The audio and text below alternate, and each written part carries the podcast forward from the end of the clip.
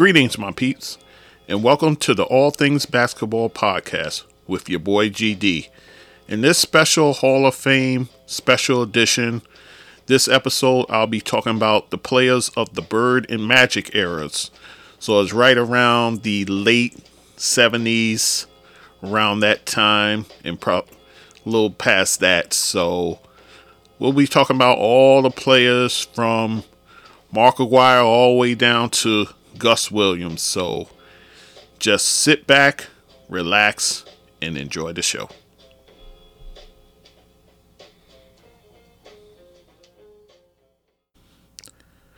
Okay, guys, so so far in this Hall of Fame special editions of the All Things Basketball Podcast, so far we covered the guys that are eligible within the first The, the next three years, rather. Um, we covered twenty-first century players, um, those that are retired, and um, amongst those players playing um, currently, as far as active players, we covered that. We also, yeah, we covered twenty-first century players. We covered active players. So now I'm going to cover um, players from the Bird Magic era. The reason I delineate between the Bird and Magic era and before is because this era here is where the N B A started to get a bit more notice. It wasn't on tape delay like it was in the the uh, late seventies and so forth. So Um, th- this is when the N B A started getting a little more exposure. So, um, this, this will cover about nineteen eighty or so, cause Magic came nineteen eighty, Bird eighty-one. So, um, well, he started playing in eighty-one. He was drafted before that. So, um, so it'll cover this era here. These are players who seen their glory days in the heights, the height of the Bird Magic era. So let's start off with Mark Aguirre. Mark Aguirre, coming out of DePaul, that strong program over there, Ray, um, Ray Myers' program there, uh, six foot six, two hundred thirty-two pounds. He was the first overall pick in the nineteen eighty-one draft. Uh, same draft that um, saw Isaiah get picked. I believe he was picked right after Aguirre at uh, number two. Um, Mark Aguirre was a sensational college player. Came into the pros. Was a solid pro. He started out with Dallas. Um, Dallas was a kind of expansion team at the time. So he started out in Dallas. Played there for quite a while, and then his buddy Isaiah Thomas engineered the deal to bring him over. Um, bring him over.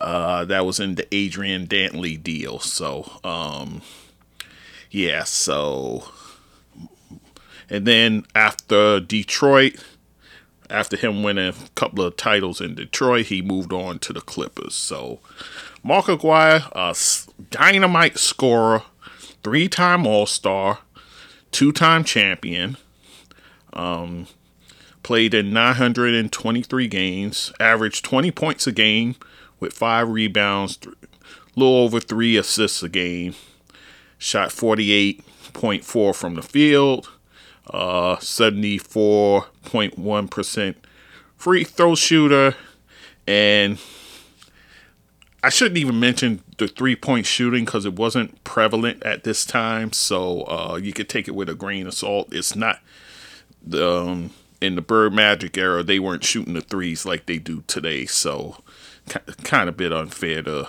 mention those numbers, but uh, I may here and there, so we'll see. Anyhow, um, again, like I said, p- prolific scorer. Um, he just... The fact was, you know, out, out there in the West, you had the Lakers, you had Denver that was pretty good, you had San Antonio that had its time. Um, yeah, so it was just hard for for uh, Dallas, being the expansion team, to come up. So, um, you know, Mark Aguirre did the best he could with what he had. And then um, it just so happened his buddy uh, arranged the deal to bring him over. So uh, to, to the Bad Boy Pistons, where he went over there. He was a fine citizen. He blended in well with their system.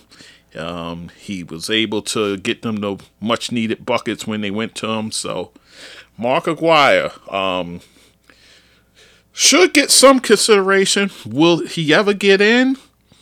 He's one that you can kind of put on the fence a little bit. Um, I would, I would say, uh, probably so, but again, you know, um, what is the ki- criteria you're weighing it? Um, But on paper, he's got solid numbers, so um, may, maybe he'll get a, a Bobby Ding, Dandridge sort of deal, where later down the line, people look at, a bit closer at his numbers and see, yeah, maybe this guy is Hall of Fame. Uh, moving on, Tom Chambers. Tom Chambers coming out of Utah, uh, six ten, two twenty. Tom Chambers, uh... Man, he has some, um, some, he, he, he had, he could, he could get up there. He could get up there and, uh, and throw it down with the best of them. Um, he, in fact, he has a few, um, highlight dunks that you see in, um, those, uh, dunk videos from back in the day. So, um, yeah, he's, he's a high riser. He, too, was in that um, nineteen eighty-one draft. That was a pretty strong draft. Um, he was the eighth pick in that draft. Um, started out with the San Diego Clippers and then moved on to Seattle, where he really started playing well. Um, from Seattle, he went to Phoenix, played well there, then to Utah. Then he, uh, then he played with Charlotte, and then with the he ended his career with the Sixers.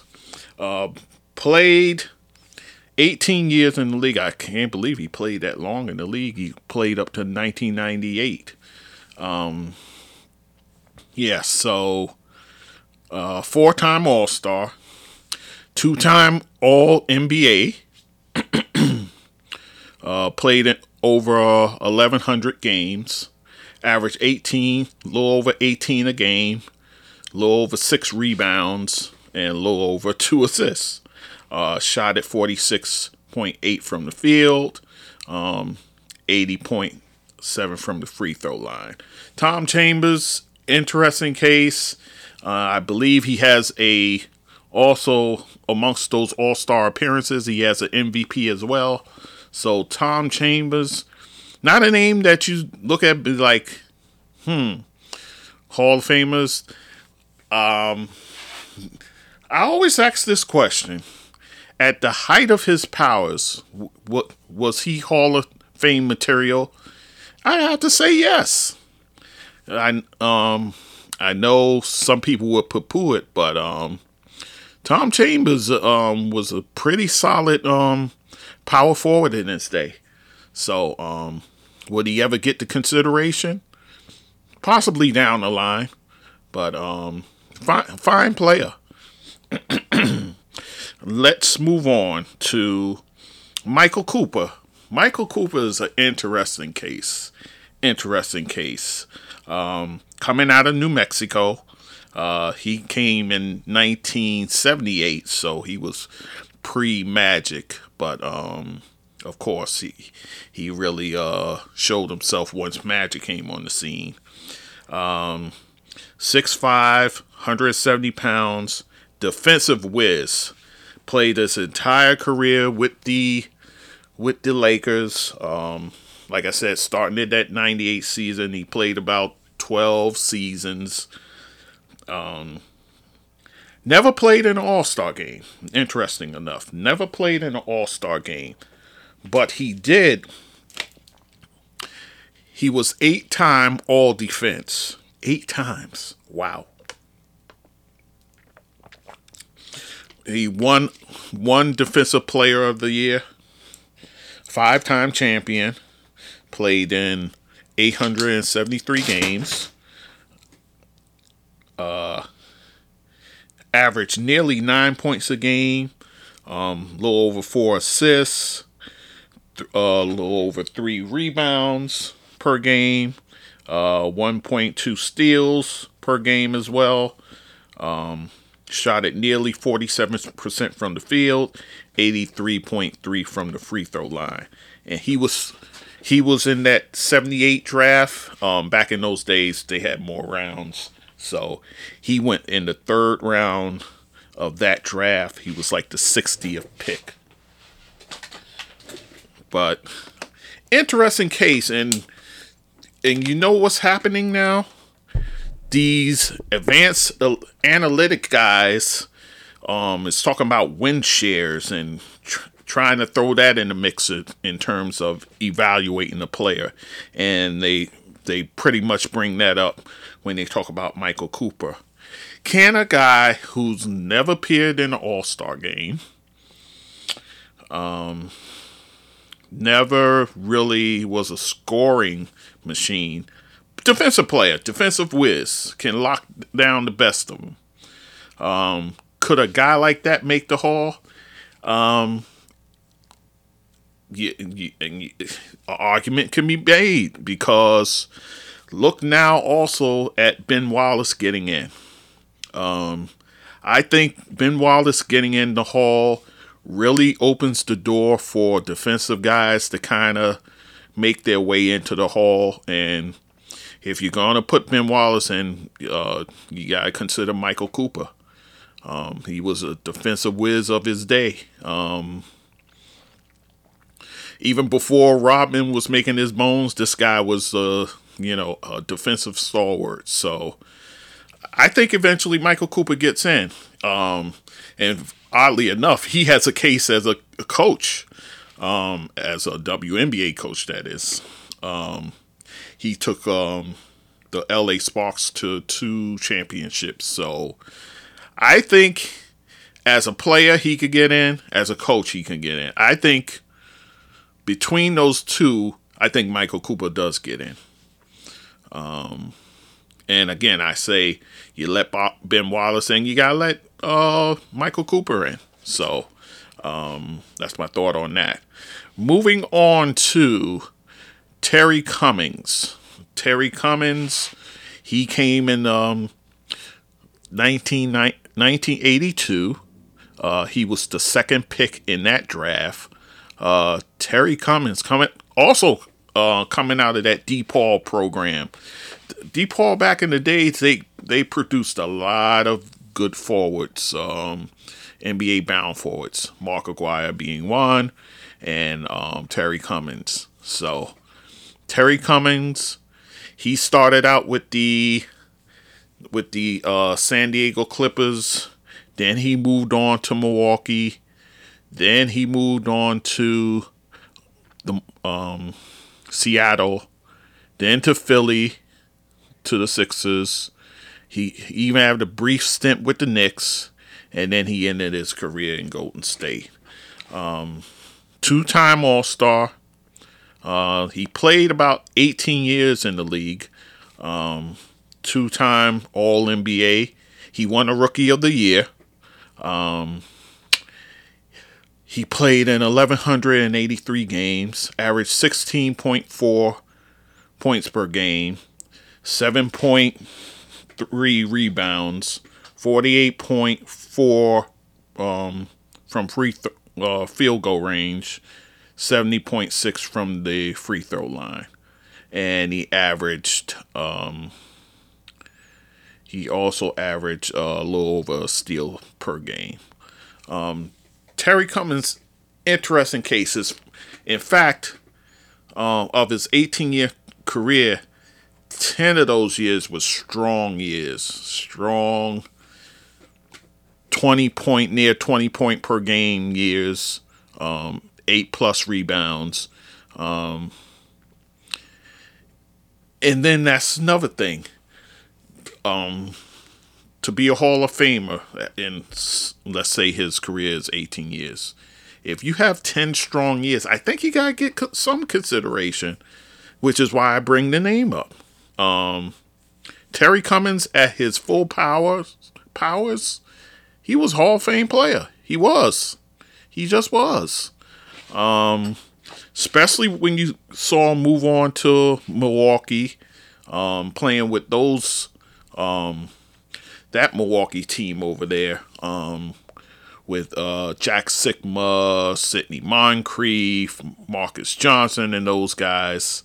Um, yeah, yeah. Um, I, I'd say down the line, possibly so, possibly so.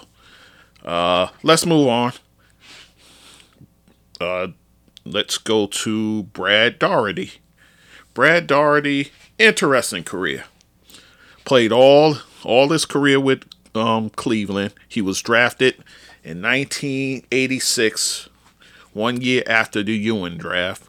Um, he was the first pick overall coming out of uh, North Carolina under Dean Smith.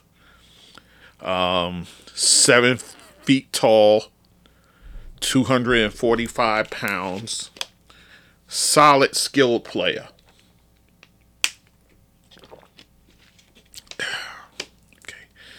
Um, five-time All-Star, one-time All-N B A.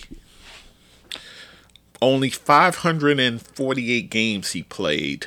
Um, because remember, he he played until uh, nineteen ninety-four. So that wraps up to about four, eight, eight seasons. Um, then he had uh. Uh, the injury that really shortened his career. Um, nineteen points per game, nine point five rebounds, um, three point seven assists, shot at fifty-three point two from the field, seventy-four point seven from free throw line.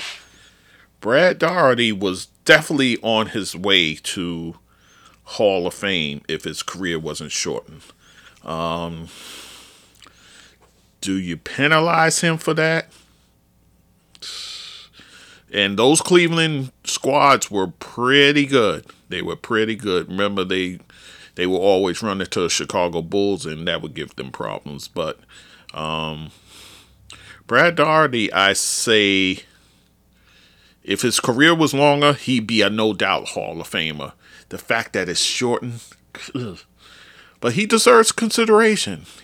He did, he did a lot in a short time, so um, definitely somebody worthy of uh, taking taking a strong look at his numbers. Um, all right, let's move on. Horace Grant. Horace Grant. Here's another guy who's um, the analytics crowd is touting him. Um, coming out of that program at Clemson. Clemson was another place where they produce a lot of good um, power forwards. Um, six ten, two hundred fifteen pounds, drafted by Chicago. Um, he came in the nineteen eighty-seven draft, um, played until two thousand four. Um, started out with Chicago, as we know. Won, got his three championships there. Uh, moved on to Orlando in free agency. I remember that well. He thought he was um, underappreciated in Chicago, so he moved on. Um, played well in in um, in Orlando. Played very well. In fact, I believe that's where he uh, got his only All-Star appearance. Um, then he moved on to Seattle, then to L A, then to Orlando, and I think L A towards the tail end where he was able to get a, get another chip. So so he basically ended up with four championships. Four-time defensive uh, all-defense, eleven eighty-five games, eleven point two points per game, eight little over eight rebounds per game, uh, two point two assists, shot at nearly fifty-one percent from the field, sixty-nine point two from the the charity stripe. So, um, and he, he was taken, he was taken, um, in the first round of that eighty-seven draft, he was the tenth pick overall. Um, he also had averaged a steal and a block per game in his career. But here's where the um, the argument for him comes. The analytics crowd, once again, talking about win shares and all that kind of stuff, are making a case for Horace Grant getting in the Hall. Do I think he gets in?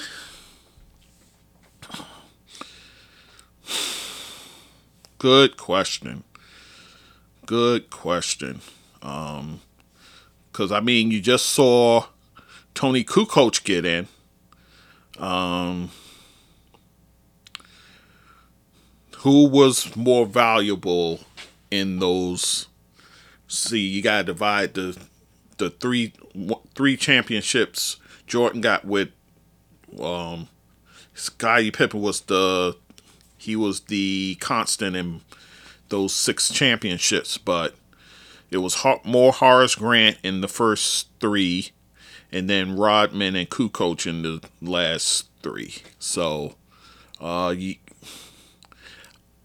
I think with these analytic people uh, making noise, I think he somehow slides in. I do. I really do. Um, the numbers don't scream it, scream it out, but I think um, once you start talking win shares and all that kind of stuff, it's above my pay grade. So um, I think eventually he gets he gets in because of the analytic folks. So um, yeah, I would have never considered it before, but um, once they got into the conversation, he um, he's now getting consideration. So uh, next person. And this guy should be in the Hall of Fame. I don't know what we dilly-dallying about here. Uh, Tim Hardaway. Tim Hardaway coming out of U T E P. Um, six feet tall. Uh, one hundred seventy-five pounds. Uh, with the killer crossover.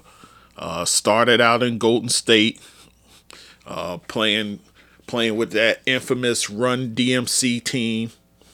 With him, Mullen, and um oh Run T M C, I'm sorry him, Mitch Richmond, and Chris Mullen. So um and that, that those were those were entertaining teams, to say the least. Uh he came into the league nineteen eighty-nine. Uh he was in that first round, fourteenth pick overall. Uh, started in Golden State, like I said. Then he went to Miami, where he became a thorn in the Knicks side, that's for sure. Moved on to Dallas. Then he went to Denver, and then ended his career in, in Indiana. Um, five-time All-Star, five-time All-N B A, played one hundred sixty-seven games, seventeen point seven points per game, averaging over eight assists a game in his career, three point three rebounds, shot at forty-three percent from the field, a little over forty-three percent. Um, now we can measure um, three-point range because it, st- it started to get more prevalent as his career went on. thirty-five point five, and he he started becoming a bit more proficient from there. And seventy-eight point two from the free throw line. Tim Hardaway, I don't know what we're waiting for. Um, this guy should be in the Hall of Fame. I don't know what the delay is for. Um, I understand. I get it. A few years back, he said uh, a few derogatory things, I think, um, towards the L G B T commu- community there. Um Uh, which he did his penance for that. He uh, made amends. So, um, but what are we? What are we waiting for here? He he belongs in the Hall of Fame. So, um, I'll beat the drum for him. That's for sure. So, uh, Tim Hardaway belongs in the Hall of Fame. No questions asked. Um, next person up, Ron Harper. Ron Harper. Very interesting career. Um, it's like the tale of two careers, to be honest. Um, he came in um, came to Cleveland. He was draft. Um, he was in that nineteen eighty-six draft along with uh, Brad Daugherty. Um, he was the eighth pick overall, coming out of Miami of Ohio. Uh, six foot six, one hundred eighty-five pounds, um, five-time champion. Um, he started out with Cleveland, like I said. Then he went to the L A Clippers, where he played well over there. And then he ended up in Chicago. Actually, he came to Chicago right after Jordan retired, because basically they said they need um, somebody over there. And totally made uh underwent a metamorphosis and became more of a role player, if anything. But he was very b- valuable to the Bulls in their next three title uh next three titles that they got um when Jordan came back from retirement. Um, then he went on to L A, where he ended up getting. Uh, He, he ended up getting a couple of more titles. So he played up until two thousand one. Um, five-time champion. Um, played in over a thousand games. Uh, averaged thirteen point eight points per game. four point three rebounds and nearly four assists per game. Shot at forty-four point six from the field. seventy-two percent from the uh, the charity stripe. And, um, yeah, so the first part of his career, he was a prolific scorer. And, in in fact, anytime he would face Jordan, I mean, he give Jordan the business, man. Um, and then once he, then he moved on to the Clippers, where he played, he played well over there as well. And then once he came to the Bulls, it's like he he, he almost forgot he was a uh, a high-powered scorer. And he really, those that year and a half or so that Jordan was away, really the the Bulls fans were all over him. And then once Jordan came back, they ended up actually in the same backcourt. And he basically um, became sort of a point guard per se, but actually it was Jordan bringing it up. So um, you could have went with either one of those guys. But, yeah, he totally changed this game. Totally changed this game. Um, kind of like what Chris Bosh did when he j- ended up joining the Heat with um, Dwayne Wade and LeBron. So um, he's another guy that um, you know, the analytics kind of make a little noise for um, because of his win shares. So Ron Harper, you on the surface, yeah, in the first part of his career, yeah, he was he was that guy, but he totally changed his game when he went to the Bulls and was a vital component to them winning. His defense, his lockdown defense, man. Yeah. So, um, does he get in?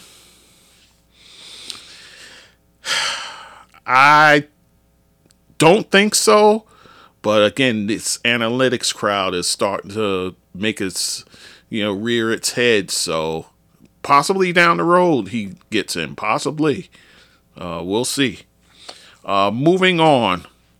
Mark Jackson, Action Jackson, uh, coming out of Saint John's uh, nineteen eighty-seven draft. Um, and he ended up uh, going in the first round to the New York Knicks. Uh, I, I still remember that draft. Oh, gosh, that what a day that was.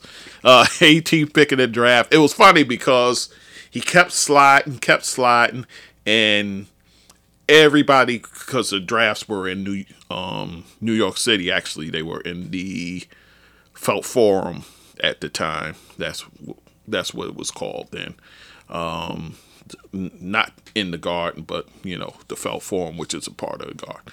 And um, And, you know, the crowd there was getting antsy and they were getting nervous. And, like, they, they, I know they wanted the Knicks to trade up to, to a few spots to get him, but the way the draft worked and where he just fell down to them, it was just amazing. Um, so, like I said, came in nineteen eighty-seven, and um, one-time All-Star, one, once led the league in assists, um, won Rookie of the Year his first year. Um, yeah, him, him and Ewan just started. They they clicked from day one. I mean, it was like he knew exactly where Ewan was going, man. It, it, it was a thing of beauty. Um, played in nearly thirteen hundred games, averaged nine point six points per game, averaged eight assists per game in his career, three point eight rebounds, uh, shot at forty-four point seven from the field. Um, wasn't a great three-point shooter coming in, but developed into a decent, decent enough one, shooting thirty-three point two from three-point range.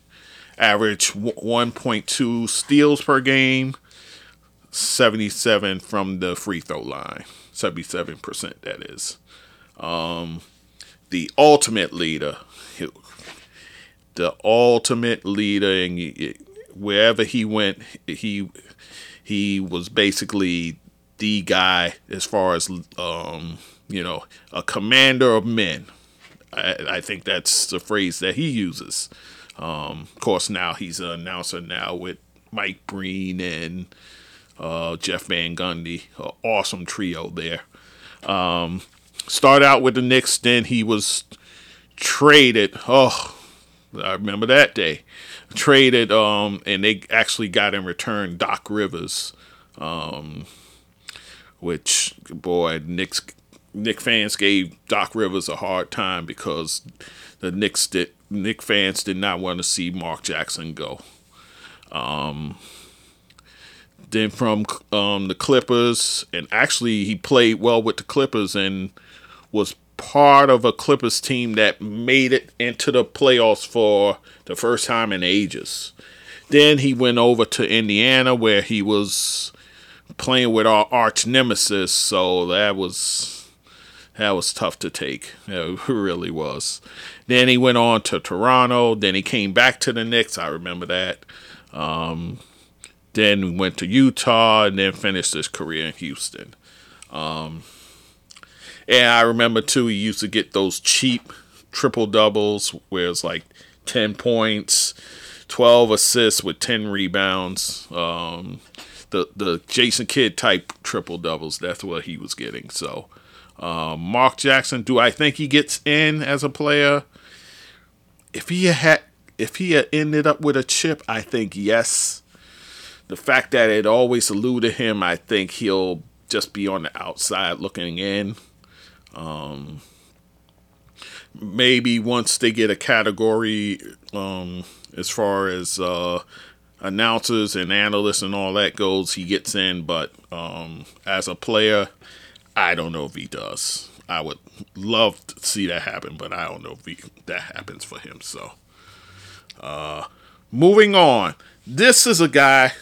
I hear no one talk about him being in the Hall, but listen to these numbers, and they scream Hall of Fame. Kevin Johnson. Kevin Johnson, who started his career in Cleveland, and then um, then was traded from Cleveland and went to Phoenix, where he really flourished. Um, coming out of uh, University of Cal- California, uh, six one, one hundred eighty pounds. K J, um, he too came in that nineteen eighty-seven draft. I think that was the year a few point guards went in that draft. He was seventh overall, um, three-time All-Star, five times All-N B A. That tells you something right there. He won a Most Improved Player once he got to Phoenix. Um, he played in... He played like I said, he started in eighty-seven, played till two thousand. Um, played in seven hundred thirty-five games, averaged nearly eighteen points per game, nine ass- over nine assists per game, three point three rebounds, um, forty-nine point three from uh, field goal range. Wasn't that great a three-point shooter. Um, a little over eighty-four percent from um, the free throw line. Um, I don't, I don't understand this.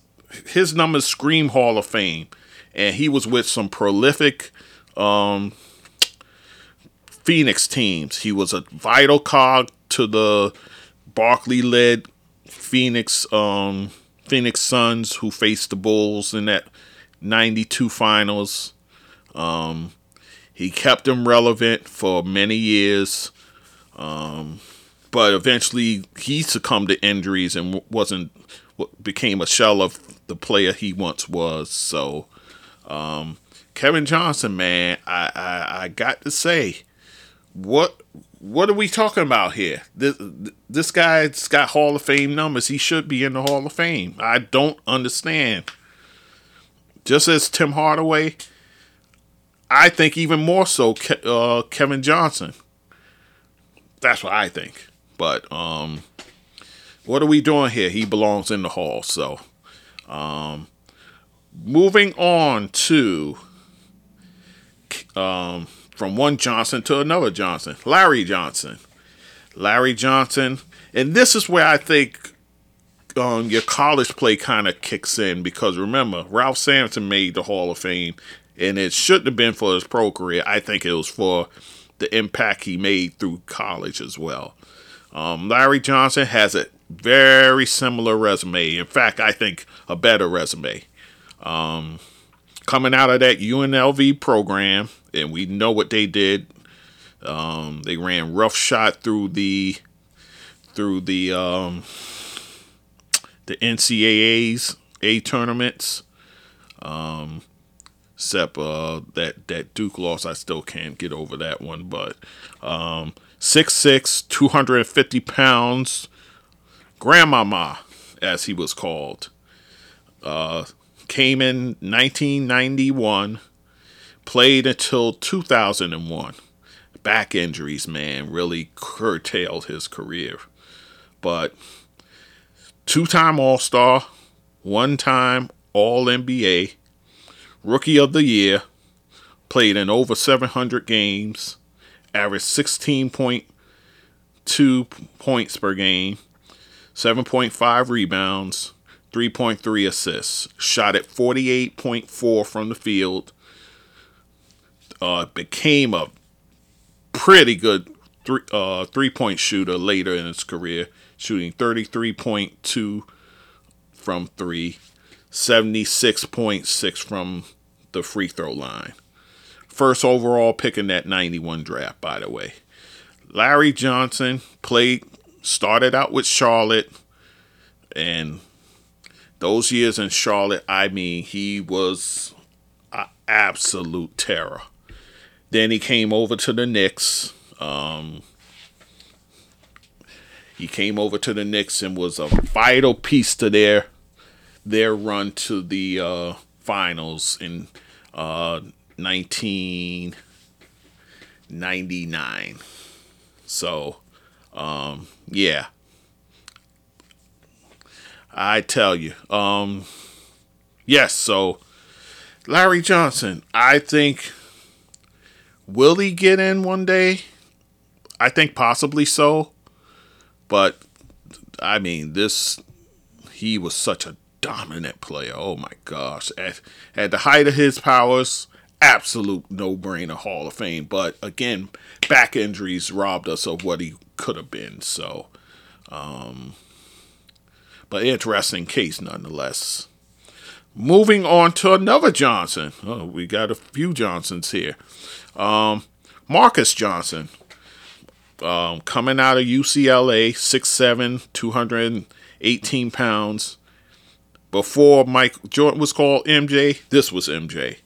Um, started out with Milwaukee, with those strong Milwaukee teams. Then he moved on to the L A Clippers and eventually finished his career in Golden State. Uh, came into the league nineteen seventy-seven, played till nineteen ninety. Five-time All-Star, three-time All-N B A, played six hundred ninety-one games, averaged twenty points per game, seven rebounds, three point six assists, shot at fifty-one point eight from um, from the field, and nearly seventy-four percent from the line. Um, he was the third pick in that nineteen seventy-seven draft, and Marques Johnson was as fine a small forward as there was in the league. But again, um, it was always the numbers game. But somehow he did make f- at least five um, All-Star appearances. Uh, Marques Johnson is a guy, I think, kind of in that Dandridge sort of feel, but the only thing is he never got a chip. Never got a chip. So um, I'd say he'll probably still be on the outside looking in, but I think you still got to look strongly at his numbers. That's for sure. So, um, so let's move on. Sean Kemp, the Rain Man. Uh, come, he came into the league out of high school, um, six ten, two hundred thirty-five pounds. Um, he came nineteen eighty-nine, played till two thousand three. Um, started out with Cleveland, and we know the strong runs he had for Cleveland, making it all the way to the N B A Finals the one year. Um, then he moved on to Cleveland, where he played pretty well there. Then to Portland, then finished his career with the Orlando Magic. Um, he was drafted in the first round, seventeenth pick overall. Um, not really all that well known. They know they knew he came out of high school, so they thought it would take some time for him to d- develop. Um, six-time All-Star, three-time All-N B A, um, played in one thousand fifty-one games. Uh, averaged fourteen point six points per game, eight point four rebounds, um, one po- little over one assist per game, and a little over a block per game. Shooting forty-eight point eight from the field, uh, over seventy-four percent from free throw line. This man at his heights was uh, electrifying. He was Vince Carter before Vince Carter, um, in terms of his high wire act. Um, I remember a game distinctly. Late in the season, they came to the Garden. Um, my brother and I was at that game, and he put on an absolute show. Oh my gosh, he had about eight dunks in that game, and it was like, wow. Um, yeah, prolific, prolific player. At the height of his powers. Um, do I think he gets in? He doesn't have that chip. Um, he did make six All-Star games. He, he's very well known for his dunks. Um, should, uh, player robbed of a dunk contest, that's for sure. Um, yeah, so um, do I think he gets in? He's another one that's kind of on that fence there. But at the height of his playing powers, uh, him and Gary Payton was a solid one two punch there in Seattle. Um, possibly one day he gets in. Um, yeah, possibly. So we'll see how that goes. So um, I think I want to do one more before I break. Um, and this is another one that's based totally on Ralph Sampson being in the Hall, because let's be honest, um, if you look at his N B A resume, Ralph Sampson, he was okay, but he wasn't great. And I think the same thing can be said for this guy here. Um, Christian Laettner. I know people are going to say, what? Christian Laettner? But hear me out. when he played for Duke, one of the most prolific players coming out of that Duke program. Um, them beating the mighty U N L V running Rebels, I'm sure that that's a feather in his cap. Him getting on to the to the the famed uh, nineteen ninety-two Olympic team with those guys there. Um, not to say that he played a huge part in it, but he was on it. So, um, and I believe each of those guys are in the Hall. Um, came into the league, uh, nineteen ninety, in fact, nineteen ninety-two he came into the league. Uh, played it till two thousand five. Third pick overall. Um, started out with Minnesota. Then went to Atlanta. Then to Detroit. Then to Dallas. Then to Washington. Then to Miami. I want to say he made the All-Star game not in Minnesota. I want to say it was either with Atlanta. I think it was with Atlanta where he made the All-Star game. Uh, played in eight hundred sixty-eight games, uh, twelve point eight points per game, six point seven rebounds, uh, two point six assists per game, um, shot at forty-eight percent from the field, eighty-two percent from the free throw line, and averaged a little, little over a steal per game. Um, yeah, so Christian Laettner, I know, I know what y'all saying. Those those pro numbers are kind of middling, but I think on the strength of that, his college career being so strong, that can kind of propel him in. Um, don't be surprised if you hear his name up for eligibility. So, um, do I think he get in? I, I say no, but I've seen stranger things happen. Like I said, Ralph Sampson getting in. So, um, I think I'm going to stop there. Um, I still got quite a few more guys to go through here. So, um, I'll say just buckle up, and uh, I'll be back with the rest of the Magic Bird era players. All right, guys, let's finish off the rest of these players from the Bird Magic era. Um, we ended at Christian Laettner, uh, so we're gonna move, keep it moving along here. Uh, next player up for consideration, Bill Laimbeer. Bill Laimbeer, I know, is not a name that um you know uh, a lot of people flock to, but listen, just listen. All, all I'm doing is actually listen. Started out with Cleveland, with the Cleveland Cavaliers, then moved over to T- Detroit. Um, coming out of Notre Dame, six eleven, two hundred forty-five pounds. Um, was drafted in nineteen seventy-nine. Uh, he was, again, remember they had more rounds back then.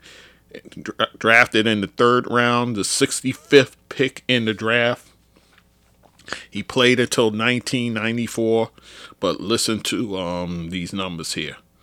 Four-time All-Star, um, two-time champion, uh, has one rebounding uh, champ. He led the league in rebounding once.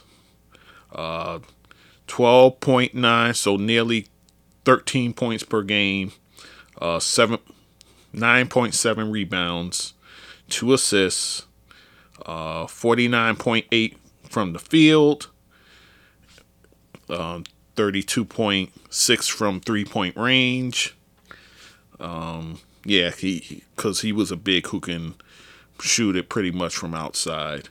Um, eighty-three point seven from the free throw line.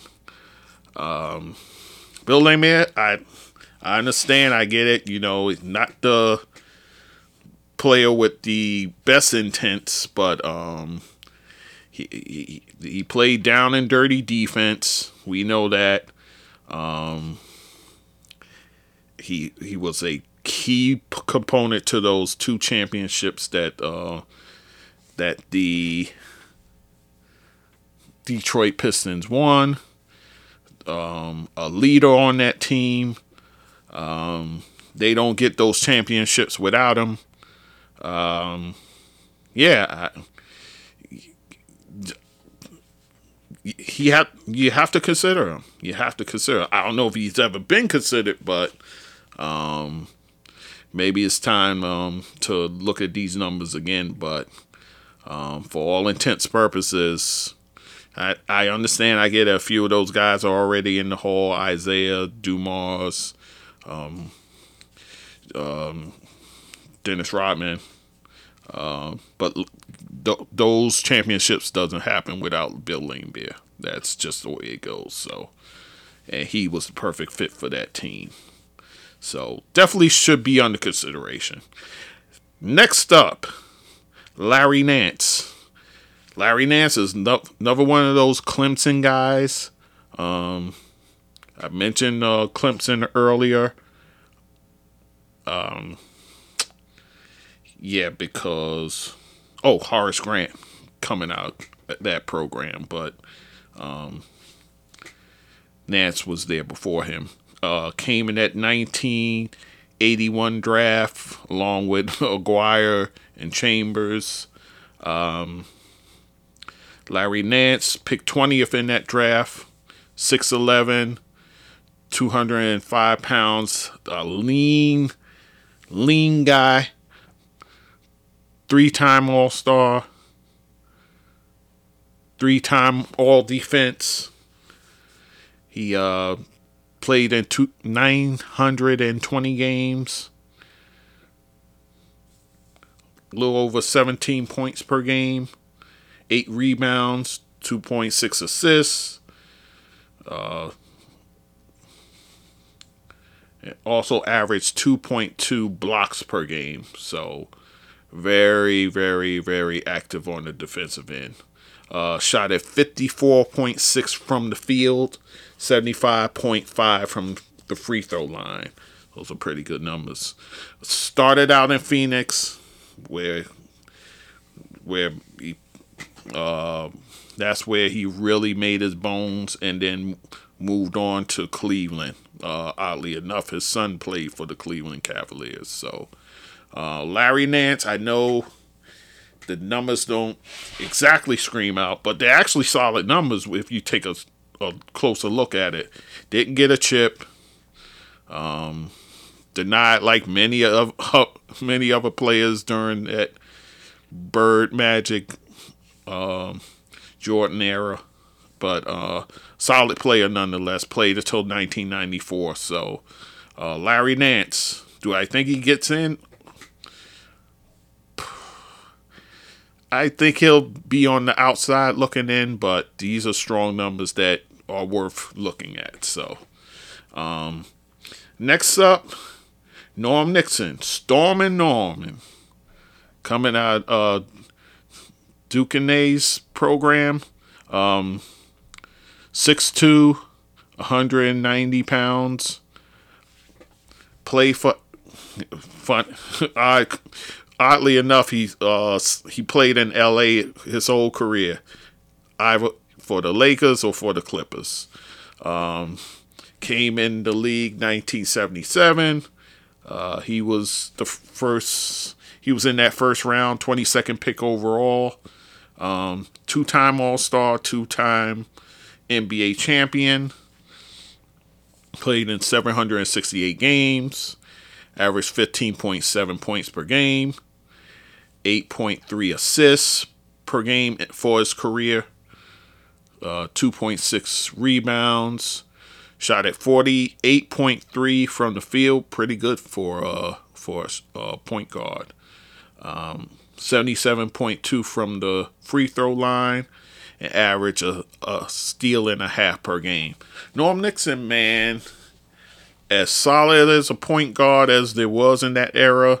Of course, once Magic came in, he kind of uh, supplanted him, but they actually ended up in the same backcourt uh, for those two championships. So, um, and then eventually to make room because they had now got uh, got Byron Scott, so they moved um, Norm Nixon to the Clippers. Um, and then actually he played well with the Clippers, but sustained a knee injury, wasn't the same player after that. So um, played until nineteen eighty-nine. Um, Norm Nixon, I know it's a name that's like,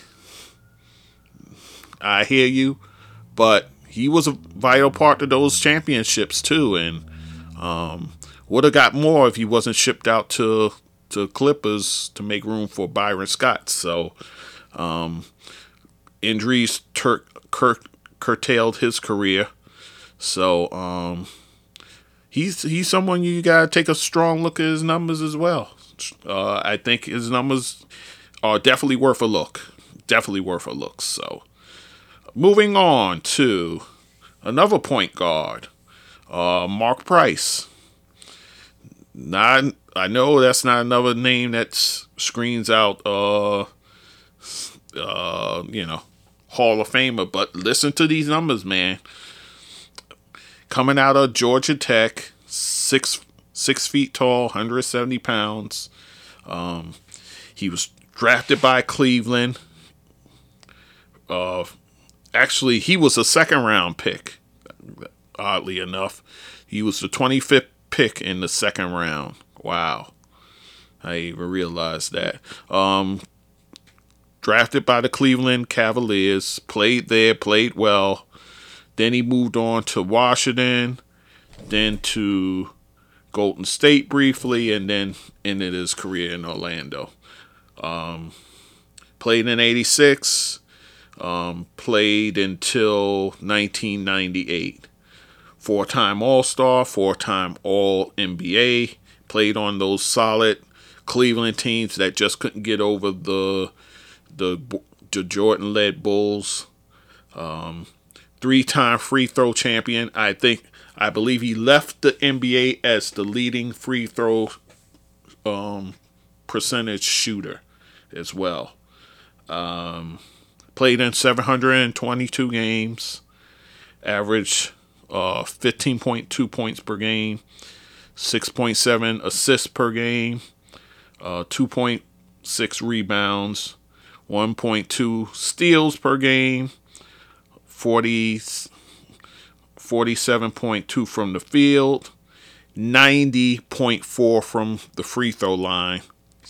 And that's way in his career. That puts him in the upper echelon amongst uh, um, free throw shooters. And he shot at forty point two percent from three-point range. Uh, again, that's why I say, look at these numbers, man. The numbers say Mark Price, you gotta take a look at these numbers and consider him. Didn't get a chip. Um, was in the rough and tumble East. Uh, you know, you know all the teams that was there during that time. Um, Bulls, um, Detroit, Chicago. I mean, not Chicago. Bulls, Chicago Bulls, Detroit, Boston. So Milwaukee as well was tough then, so yeah, yeah, it was it was tough. The East was rough back then, but um, you gotta consider his numbers, man. You really do when you take a look at him. Moving on, Glenn Rice. Glenn Rice. Um, if you were to put his college um career into it, um, he.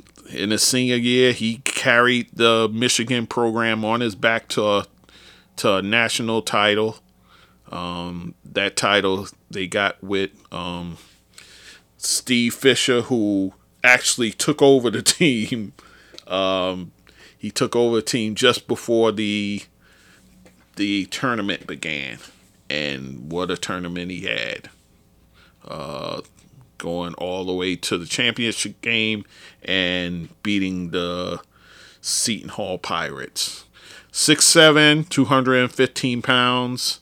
Um, he was, he came in nineteen eighty-nine, uh, drafted fourth overall in that draft, uh, played until two thousand four.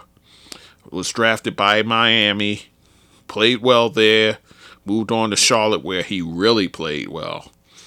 Then to L A, played well there too. Had a brief stint with the Knicks, then went to Houston, then to the Clippers. Um, three-time All-Star, two-time All N B A. He won one championship. I believe he got that with the, I want to say it was the Lakers.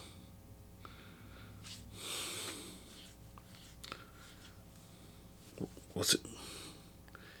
It had to be with the Lakers.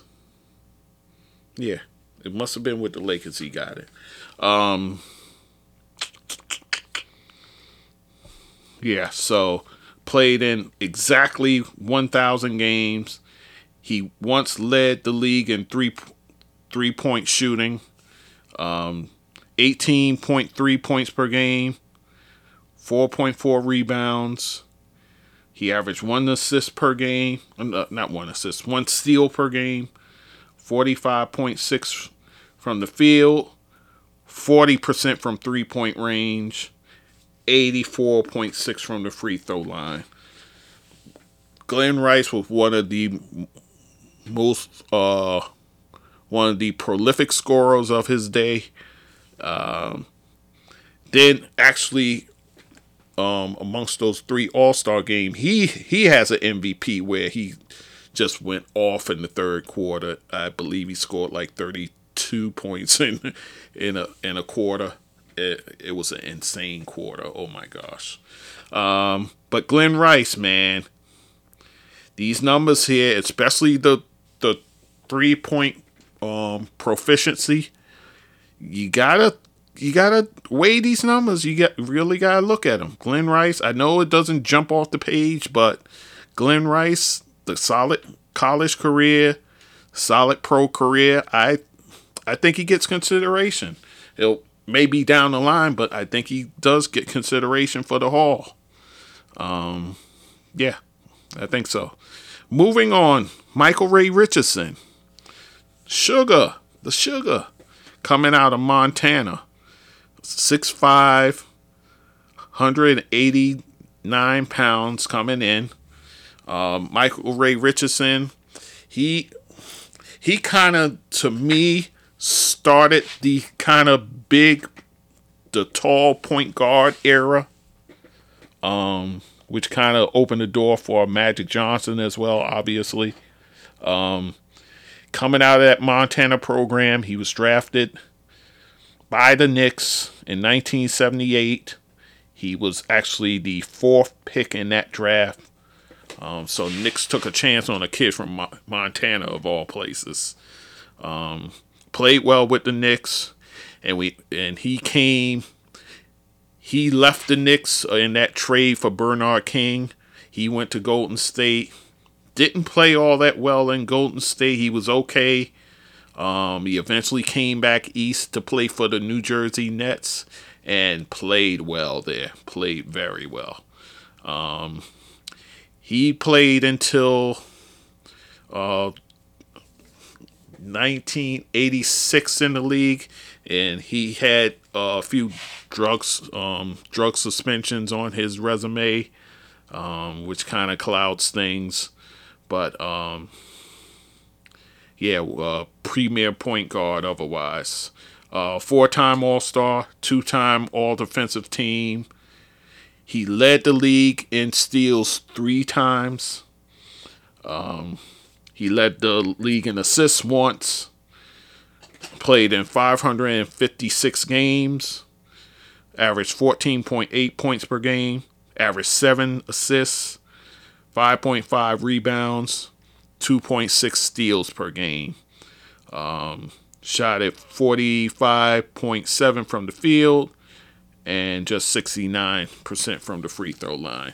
Michael Ray Richardson, I know a lot of people don't throw these numbers out, but um, and then also too, his shortened his shortened uh N B A career because of the drug suspensions and, and whatnot. He ended up going over to Italy and playing a number of years over there and playing well for them. Kind of like what Marbury did in China is what Michael Ray Richardson did in Italy.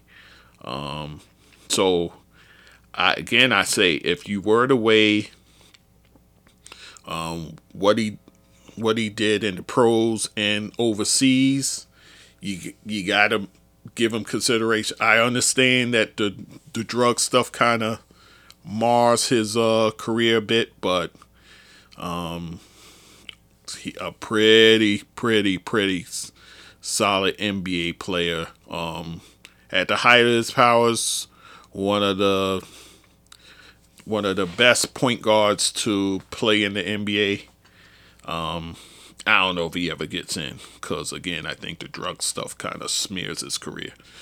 Moving on to Alvin Robinson. Not a name that jumps out at you, but again, listen to these numbers and I'll let you be the judge.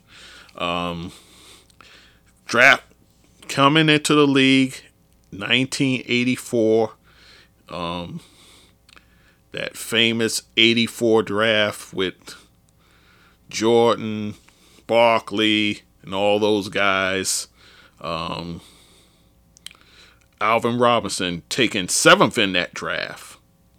Um, four-time All-Star, one-time All-N B A. He started out with the San Antonio Spurs, moved on to Milwaukee, where he fit in very well there. Then he went on to Detroit. Uh, I believe that was after the bad boy runs. Um, then to Toronto, where he ended his his career. So, um, excuse me. Um, yeah, so, one-time All-N B A, like I said. Six-time All-Defense. Uh, a Most Improved Player. A Defensive Player of the Year. Three times. He led the league in steals. Um, played in seven hundred seventy-nine games. Averaged fourteen points per game, five point two rebounds, five assists, um, two point seven steals per game. Uh, once had a quadruple double. That's where he had the double digit in points, rebounds, assists, and steals um, in one game. Uh, Alvin Robinson is not a sexy name, but solid career, coming out of Arkansas, six three, one hundred eighty-five pounds.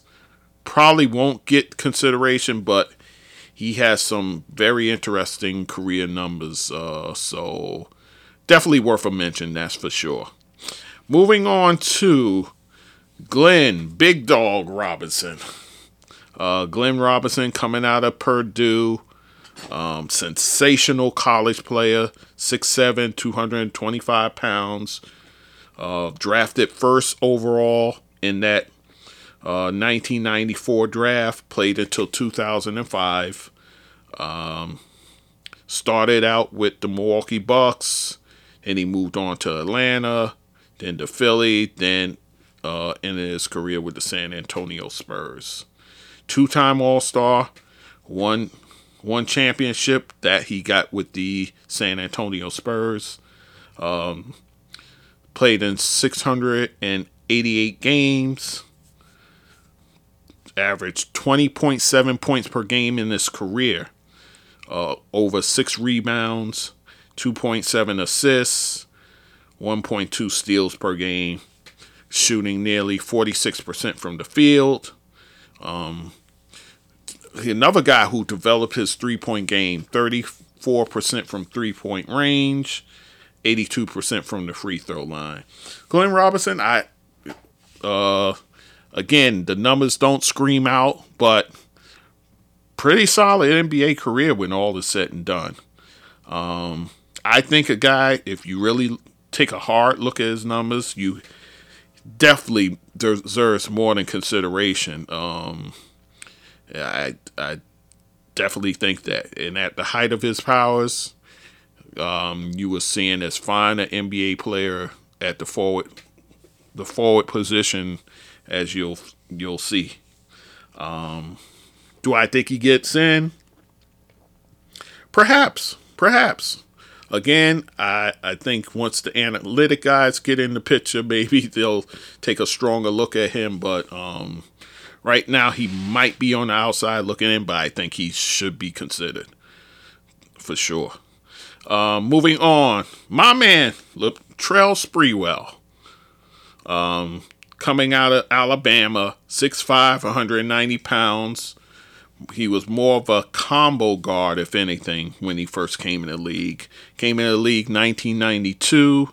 He was uh, in the fr- came in the first round. He was t- twenty-fourth pick overall. Um, and this guy, he had the fire in his belly, man. Uh, played until two thousand five. Started out with Golden State, then had the fallout with P J Carlesimo. So Uh, that kind of um, expedited him being out of town. He sat for, I think they had him sit out for a while before they decided to move move on from him, which they did. Sent him to the New York Knicks.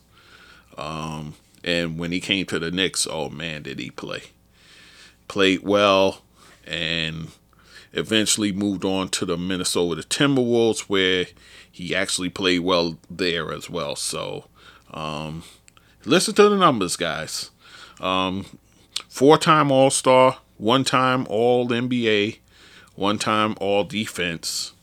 Uh, played in nine hundred thirteen games, averaged over eighteen points per game, uh, four, over four rebounds, four assists per game, uh, one point four steals.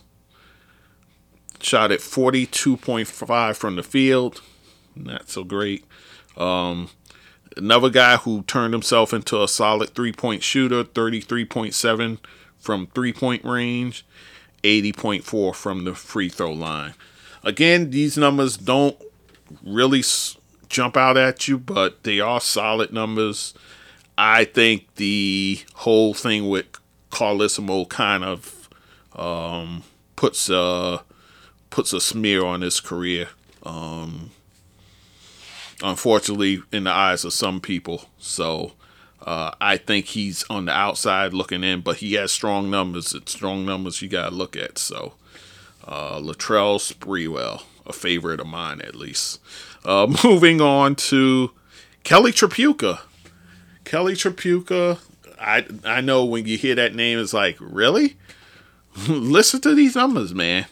Um, coming out of Notre Dame program, six six, two hundred twenty pounds. Um, he was uh, taken twelfth overall in the nineteen eighty-one draft, the same draft with Aguirre, with Tom Chambers, and uh, who, who was the one other guy that was, oh, Larry Nance as well. So it's a pretty solid draft. And of course, Isaiah was in that draft. The eighty-one draft was pretty good. Um, two-time All-Star. He actually started out in Detroit. Then he went to Utah. Actually, he was traded to Utah when they got Adrian Dantley in return for him. So, so um, yeah, so he definitely missed out on all the, the uh, championship runs that the Pistons had. And then from Utah, he went to Charlotte, Charlotte Hornets to end his career. Came in eighty-one, ended his career in nineteen ninety-one. Played in over seven hundred games, seven hundred seven games, seventeen point two points per game, eight point three point eight rebounds, three assists, a steal. He averaged a steal a game, shooting forty-seven point three percent from the field, um, thirty-six point one percent from three-point range, pretty good. eighty-four point, about eighty-five percent from the free throw line. Um, Kelly Tripucka, I just mentioned his name because I saw the numbers. They're pretty solid. Only problem is, he had just missed out on those title runs. I think if he at least was there for one of them, you probably give him stronger consideration. The fact that he missed out on that, I think um, he's just worth a mention at this point. Um, in the conversation. So uh, moving on, I just have about three guys left. Uh, Kiki Vandeweghe. Kiki Vandeweghe, I, I know everybody knows him as the guy who's in the N B A uh, league office, but listen to what, um, listen to these numbers here. Um, Kiki Vandeweghe coming out of U C L A. He was drafted in nineteen eighty, uh, six foot eight, two hundred twenty pounds. He uh, was drafted eleventh overall, um, drafted by the Denver Nuggets, where there he teamed up with Alex English to, to form one of the dynamic duos at the forward position. Um, Two-time All-Star, one hundred, no, eight hundred ten games played. Um, started his career in Denver, then moved on to Portland. Eventually came to the Knicks, where he was a shell of himself, and then uh, ended his career with the L A Clippers. Played until nineteen ninety-three. Like I said, the eight hundred ten games played, nineteen point seven points per game.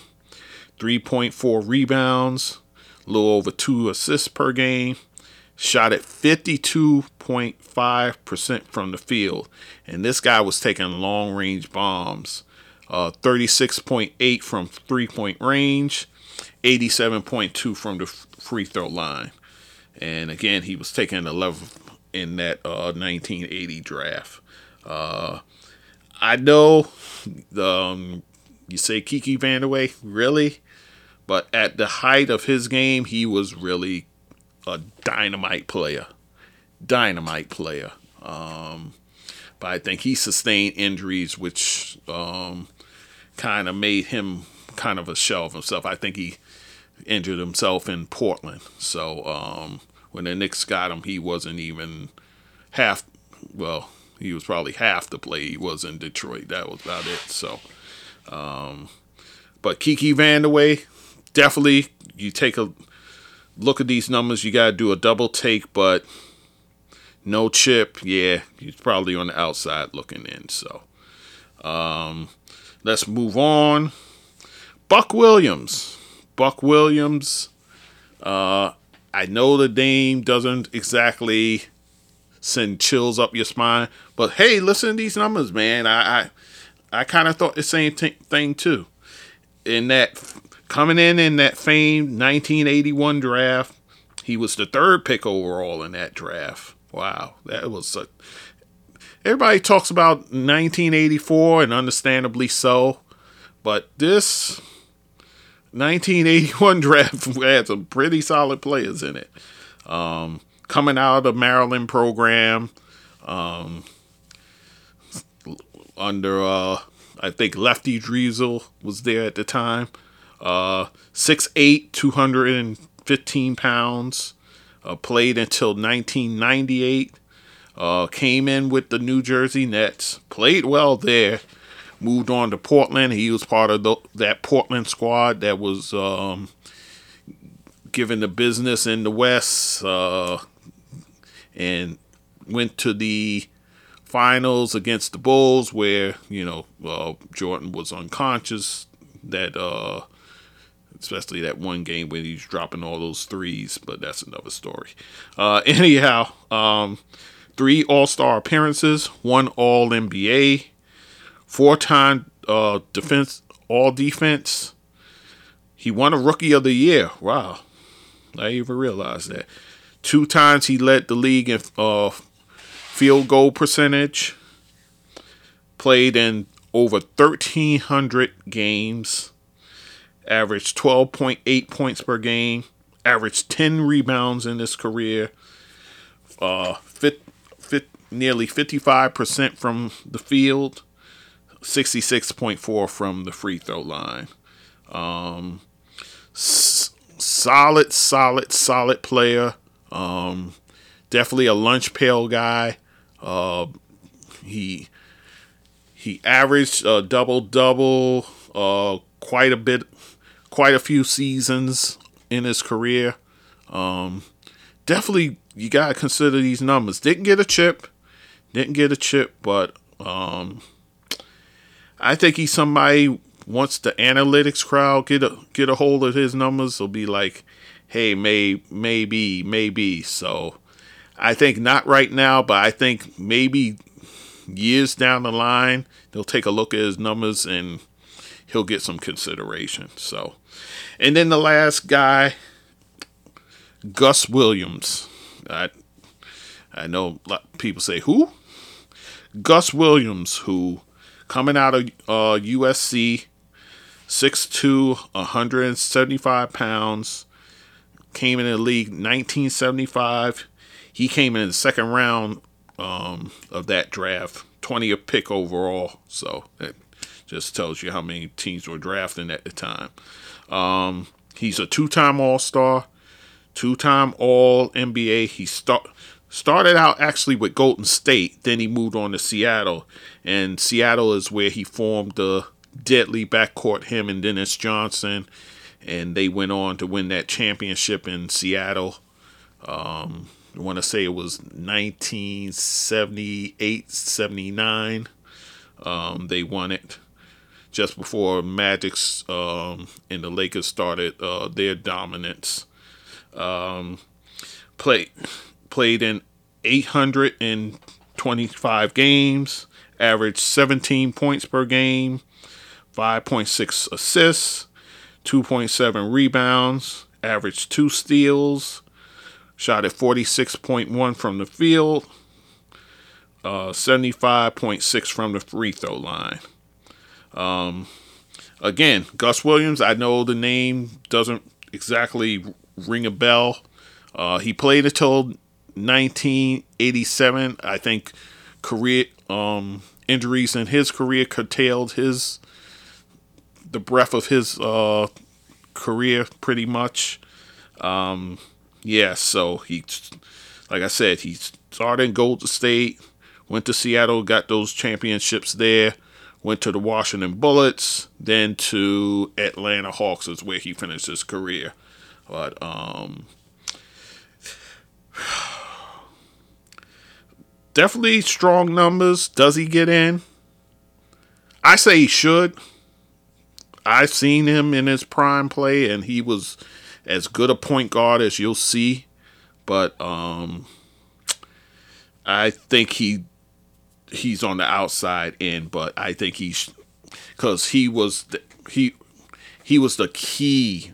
Very key component of that Seattle squad winning that championship. I, a lot of people forget about it because it's just before um, um, Magic and the Lakers take off and begin their dynasty. So um, definitely a guy who deserves some consideration. So uh, yeah, so those are all the players I have as far as the Bird and Magic era.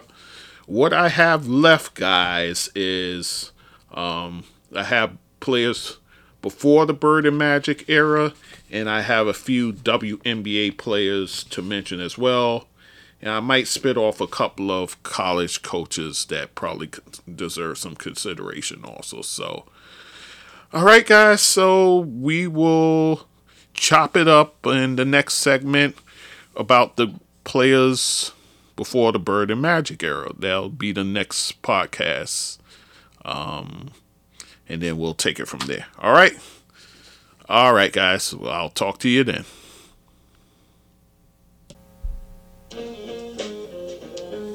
So, my peeps, if you enjoy what you're listening to, you can follow me on my Facebook page, G D That Sports Dude. You also can follow me on Instagram and TikTok at G D That Sports Dude, and also on Twitter you can find me at G D That Sport Dude. Also, you can email me at thatsportsdudegd at gmail dot com. You can also support me through my Zelle at that same email address, and also on anchor dot f m slash G D That Sports Dude. You can hit the support button there to contribute to this podcast, and also like me there as well. And again, I thank you for listening to this content.